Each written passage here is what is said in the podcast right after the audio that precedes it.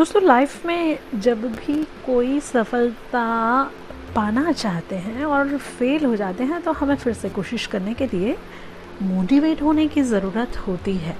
लेकिन खुद को प्रेरित हम कैसे करें?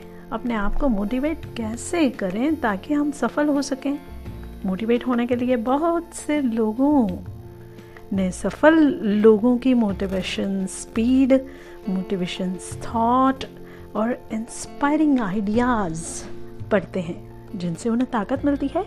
यहाँ मैं बात करना चाहूँगी आपसे कि सफलता ऐसे ही नहीं मिलती। सफलता के लिए हमें बहुत मेहनत करनी पड़ती है। एक जगह मैंने पढ़ा था कि जीवन में हमेशा उड़ने की कोशिश कीजिए।